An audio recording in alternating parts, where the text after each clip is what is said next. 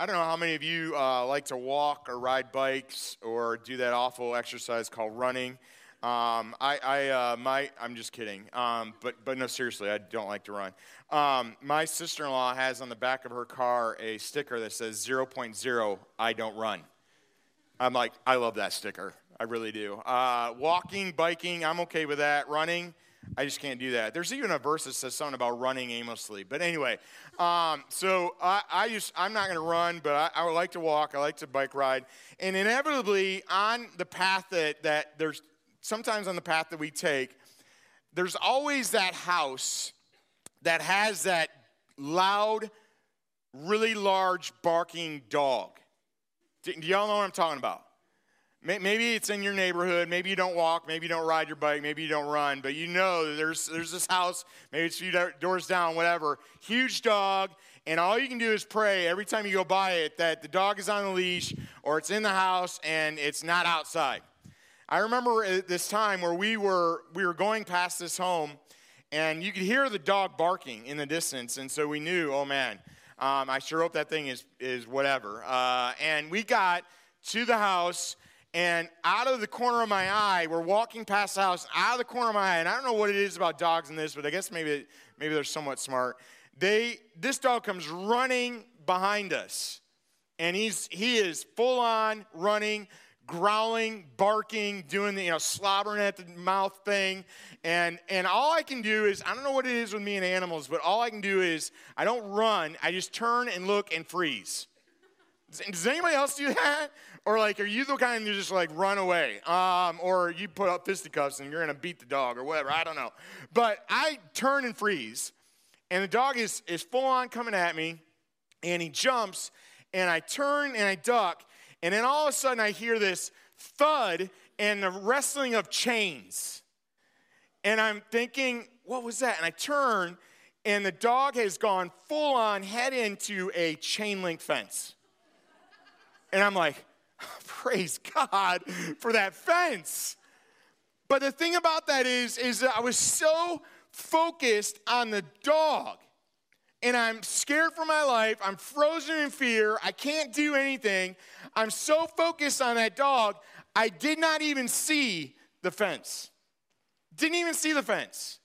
Didn't even realize that fence was there. And if I had realized that fence was there, I could have walked away just fine. I could have breathed a little easier. I, I could have let the fear sort of dis, dissipate. But no, I was so focused on the problem that I completely missed the solution. And I don't know about you, but in our lives, at least I know in my life, when I'm faced with hardship, trouble, trial, struggle, an enemy, whatever it is, I so easily fix my focus on that that I completely lose sight of what it is that God can and will do in my life and wants to do in my life. And, and, and it's so easy, isn't it? It's so easy to get fixed on the problem, on whatever it is that we start to let fear build up, we start to let worry build up, fill us up, we start to let anxiety fill us up, we start to let discouragement or whatever it is, and we focus on the problem rather than the solution. And it's no different with the people of God in Exodus chapter 14. And so, if you would, turn your Bibles to Exodus chapter 14. We've been, we've been talking about God leading the people of God to the Red Sea and, and implications of that and what we can learn from that. And there's some memory verses that I asked you guys to memorize. Psalm 46 1 is one of those. This is what God desires to show us in the midst of trouble, in the midst of hardship, in the midst of trial. God is showing up. God is wanting us to understand that He is our refuge and strength, an ever present help in trouble. That's what God wants to show us. He's a refuge and a strength, an ever present help in trouble. And then Jesus said in Luke 18, verse 27, Jesus said, What is impossible with man is possible with God. What is impossible with man is possible with God. And then last week we looked at John 16 33. I have said these things to you that in me you may have peace. In the world you will have trouble, but take heart. I have overcome the world. Jesus has overcome the world. Jesus is our refuge and strength and ever present help in trouble. What seems impossible with man is possible with God. I said this a couple weeks ago, and I resay it again this God has carried you this far. He is not about to drop you now. God has carried you this far. He is not about to drop you now. He is an ever present help in trouble. He is the God of possibilities. He is the one who has overcome the world.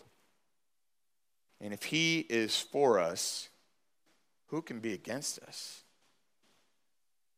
The people of God have been following God to this point. They have been freed out of Egypt. God has led them to the Red Sea. He's been working in and behind the scenes, even back in Egypt.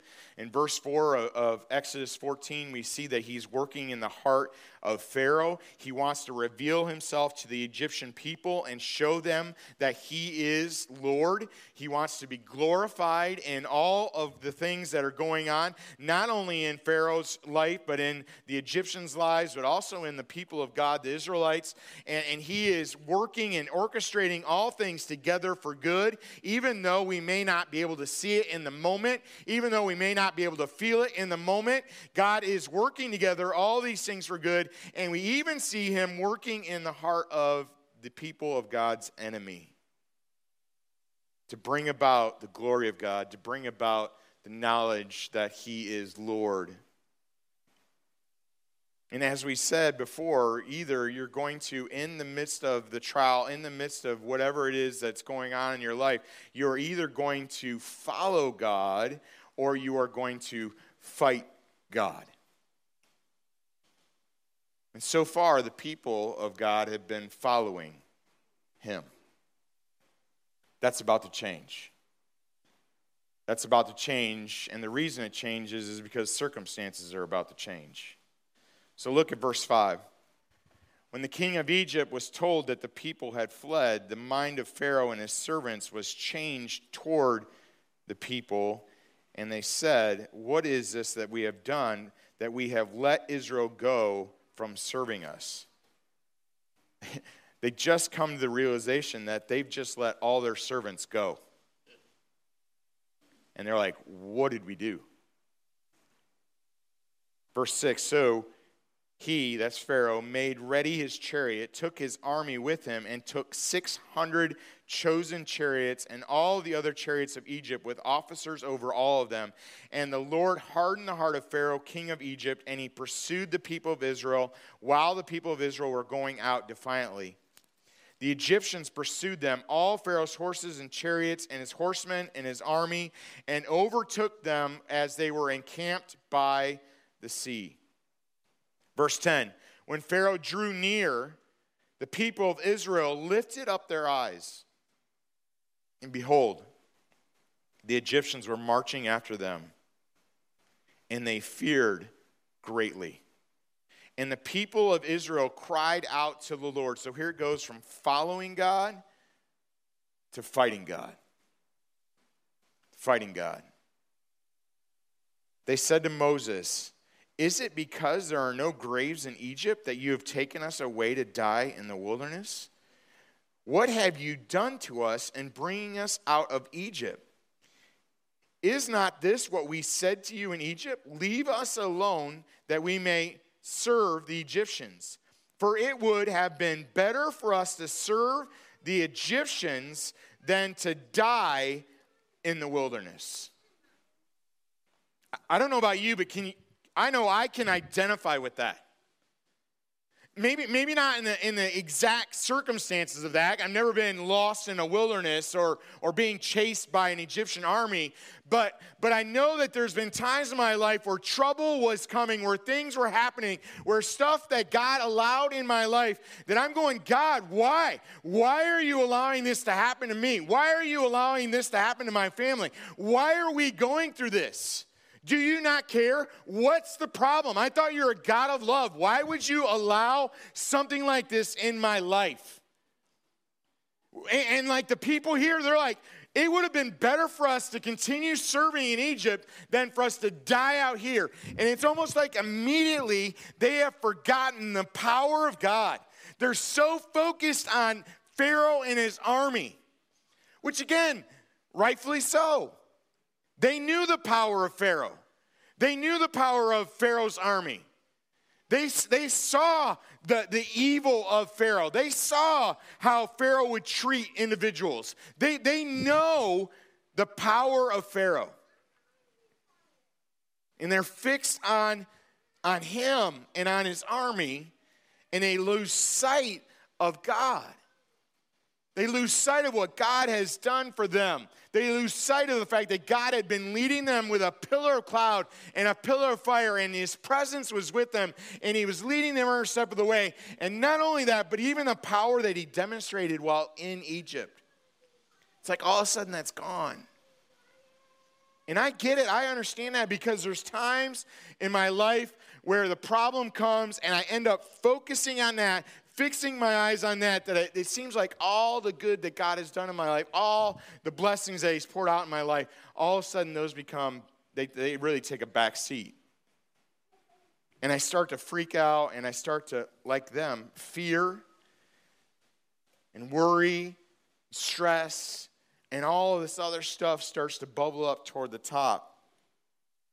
And I end up letting the what ifs and the could be's and the mights I let them begin to ruin and reign in my heart, and it, and it has a negative effect on me. I, I don't know if you can identify with that or not, but that's where I'm at in my life, and I can identify with these people. And while I'd like to be really hard on them, I can't be because I see myself in them. And I realize, you know what? There's times where I'm like that. And, and, and I get so focused on the enemy. I get so focused on the problem that I take my eyes off the Lord. And that's rule number three. Rule number three is acknowledge your enemy, but keep your eyes on the Lord.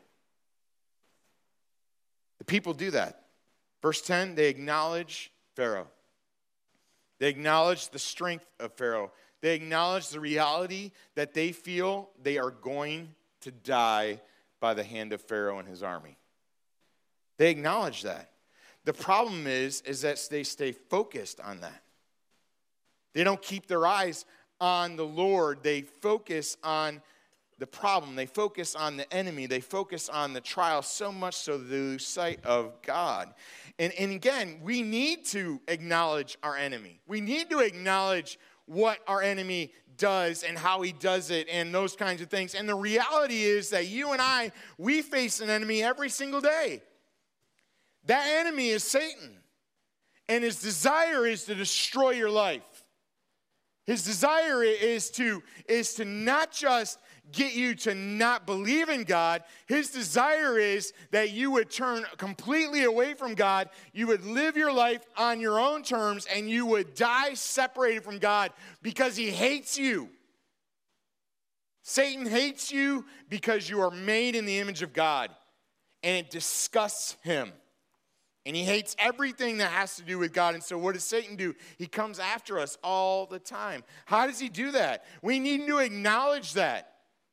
Satan, and I'm going to give you some, some passages that are in reference to Satan and to his work. And I'm not going to read them for you, but I'm going to give them to you. You write these down. So if you got a pen, write them down or type them in your phone or whatever.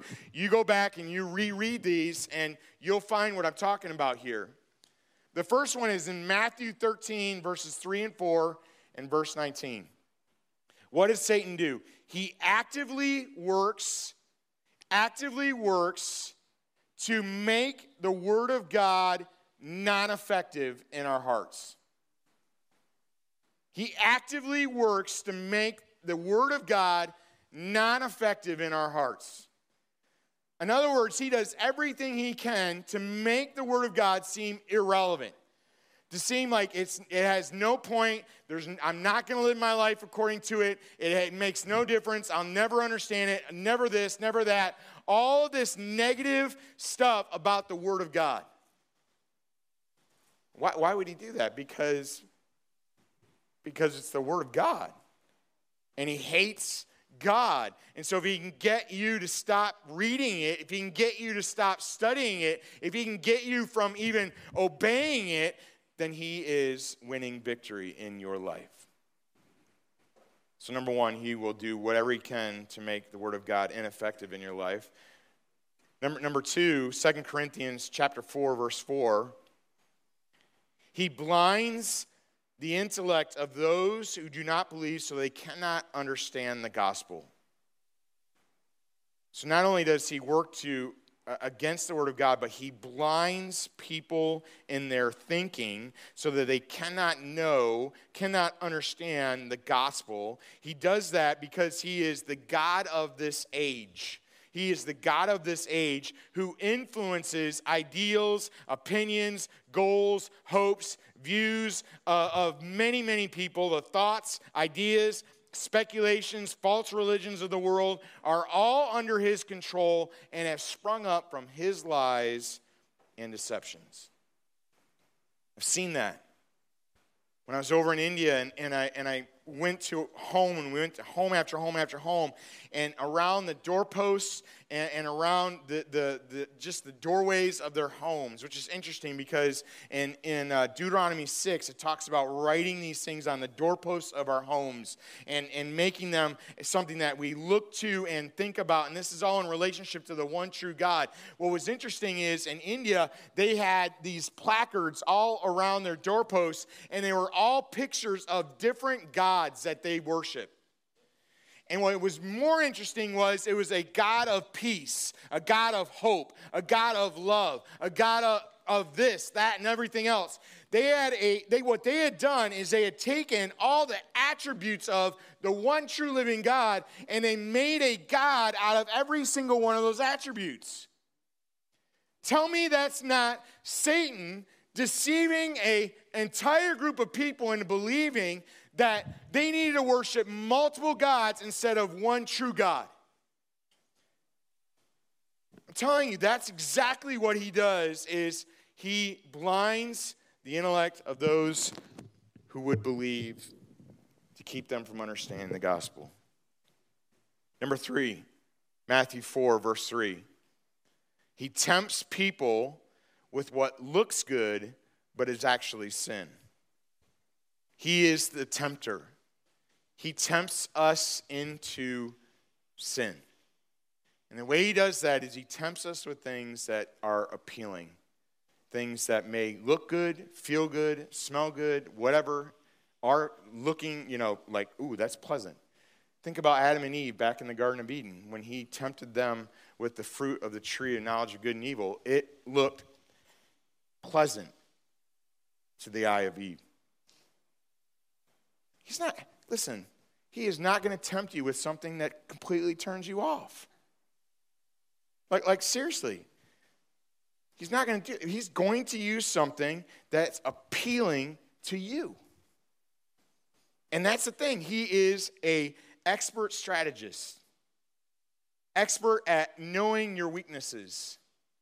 Expert at pushing all the right buttons because he's an expert at seeing your life as you live it, and he knows exactly where to push. And so he tempts you with something that looks good, but as the Bible says, it is good for, or seems good for a season. But in the end, it leads to your destruction. He tempts. And then the last one, Revelation 12:10, he accuses believers. How many of you uh, have something in your past that you wish you could erase? That you did? Come on, raise your hands. Everybody in the first service raise their hands. Let's just be honest. Come on. Every single one of us do. Do you know what Satan does? He continually brings that back up to guilt you, to shame you, to accuse you, so that you feel unworthy in the sight of God.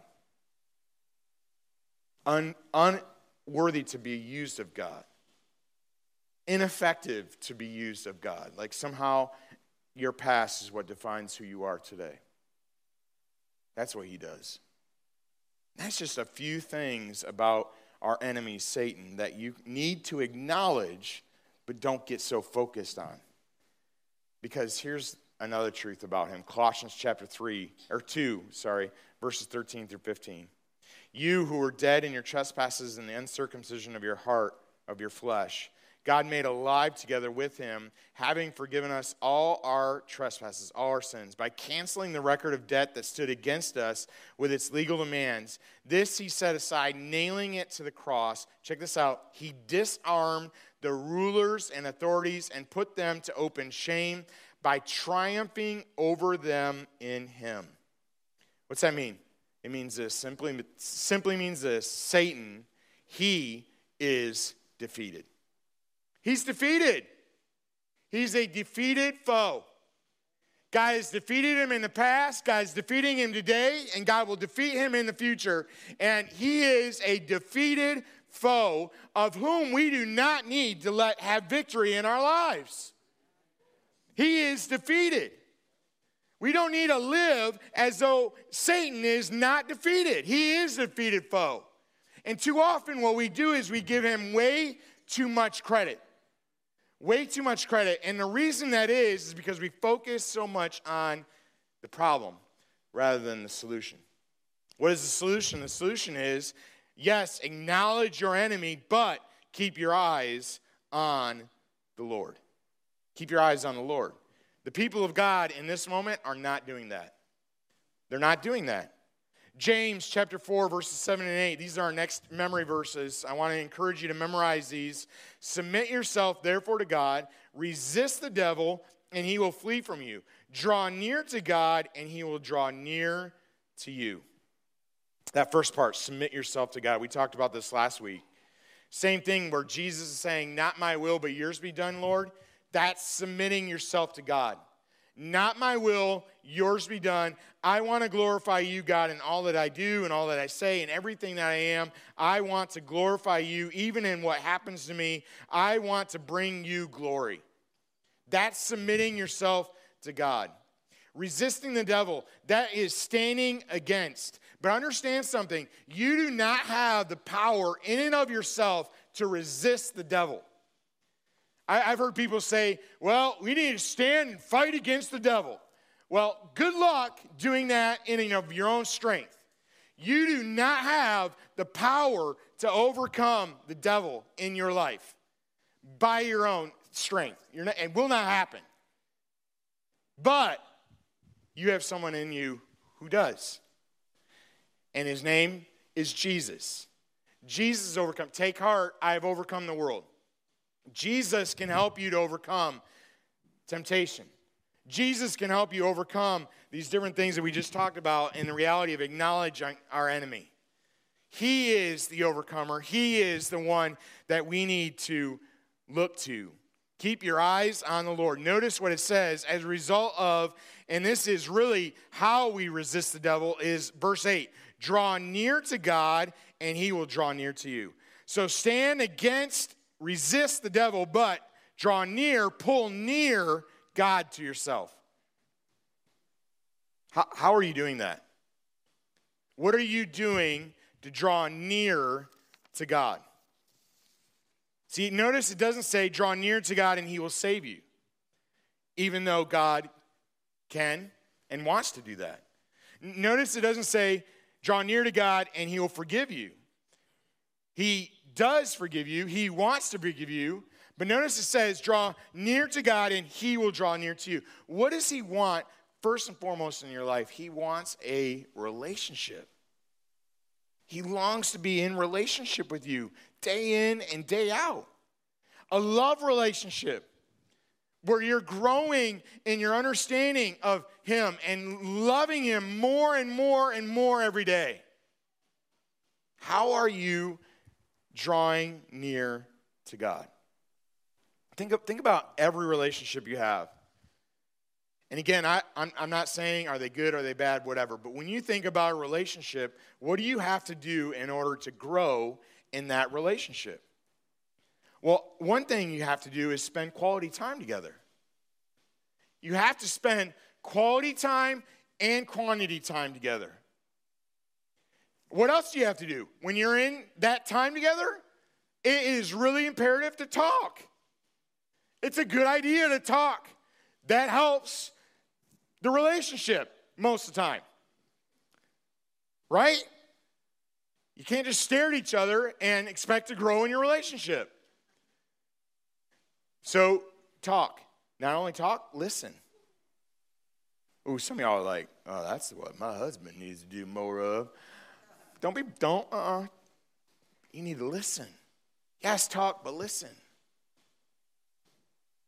Share with each other grow in that relationship together. It's not any different with God. You want to grow in your relationship with God? You got to spend time with God. You want to grow in your relationship with God? You got to listen to what God has to say to you. You, you want to grow in your relationship with God? You got to talk to God.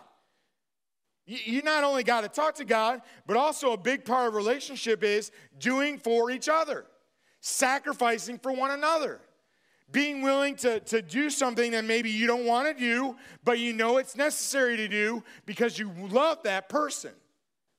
Same thing with God. He's already done it for you. He gave his son Jesus for you so that you can have life. He laid down his life so that you can have life.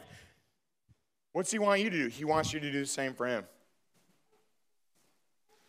You, you want to grow in a relationship with God, draw near to God, and what? He will draw near to you. Question What are you doing to draw near to God? It's not a one time event, y'all. It is not a one time thing. I don't know about any of y'all, but relationships that, that I have with people don't happen overnight. It's not like it's not like just all of a sudden, you know, yes, okay, the love and first sight thing could be a true thing, whatever. But you still got to develop the relationship. And I don't know, but every relationship that I've ever seen, it takes time and effort and, and intentionality in order for that relationship to grow. Are y'all identifying with any of this? Like it, it takes it takes time, effort, and intentionality. You've got to do it. If you if you don't, then you're just two people sitting in a room looking at each other. That is not a relationship. That's proximity. And, and the same thing is true. If you think that just showing up on a Sunday morning and spending a little time with God in here is all you need for your relationship, I'm telling you, my friend, your relationship is super shallow. Because this is not enough. This is not enough. Jesus wants to be involved, number one, part of your life every moment of every day. What are you doing to draw near to Him? Listen, I asked earlier to, to ask God to speak to your heart. So, what's He saying? What is He telling you? What, what is He laying on your heart that He wants you to do today? What is He laying on your heart that He's, he's wanting you to learn today? And then, would you be willing to ask God to help you to share it with somebody? Don't, don't just listen but also put it into practice. Go tell somebody about it. If you need to right now, bust out your phone and, and write somebody an email or a text or whatever and send it to them. Uh, my number is going to be on the wall. If you, you want, you got questions or you want to share it with me or whatever, that's cool. Uh, I would love to be able to do that. Thank you to those of you that, that do that week in, week out. I appreciate that. And uh, again, as always, say, I will try to get back to you as soon as possible. I cannot guarantee that it's going to be, you know, you don't think that I'm ghosting you, okay? Um, some of you are like, what does that mean? Don't worry about it. If you don't know, forget about it.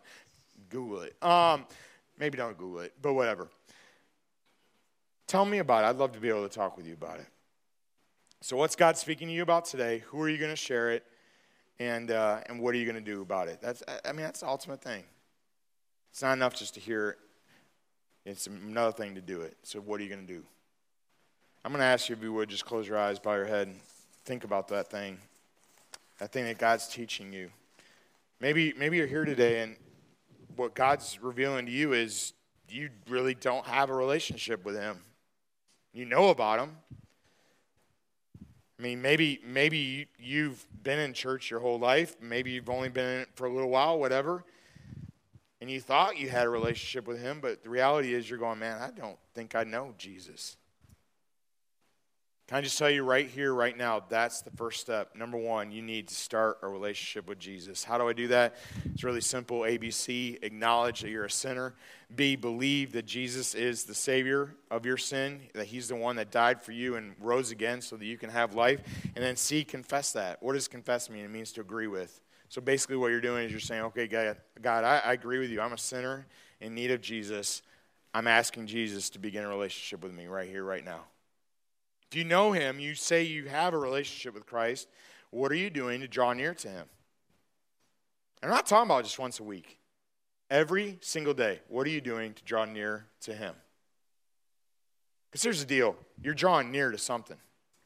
I'm just be honest. You're drawing near to something or someone. And, and God's desire is that you would draw near to him. Something, someone is influencing the way you think, the way you feel, the way you act. And I'm telling you right now, God wants to be the one to influence that. I don't know what you're going through. I don't know what your struggle is, your trial, trouble that you're facing. I, I have no idea. But God does. Yes, acknowledge your enemy, but keep your eyes on the Lord. Father, you thank you that you know the hearts of each one of us here. You know the struggles. You know the doubts. You know the fears, the worries. God, you're well acquainted with those. No matter what, you still love us. Now, sin will separate us from you. There's no question of that. Satan will use sin to destroy our life. There's no question about that. So, God, would you help us to be willing, if we need to, to confess sin to you? If we need to, to, to turn to you. I think the reality is all of us need that. Be willing to confess, be willing to turn to you every day. Yes, acknowledging that we have an enemy but just keeping our eyes fixed on you, God. That it's easy to say, hard to do. Thank you for the promises of your word that I can do all things through Christ who gives me strength. God, I pray for my, my friends here. I pray that you would just bless them, that you'd go with them, and that even as we sing this last song, that you would just move in our hearts. Move us to action. Thank you for your love. In Jesus' name, amen.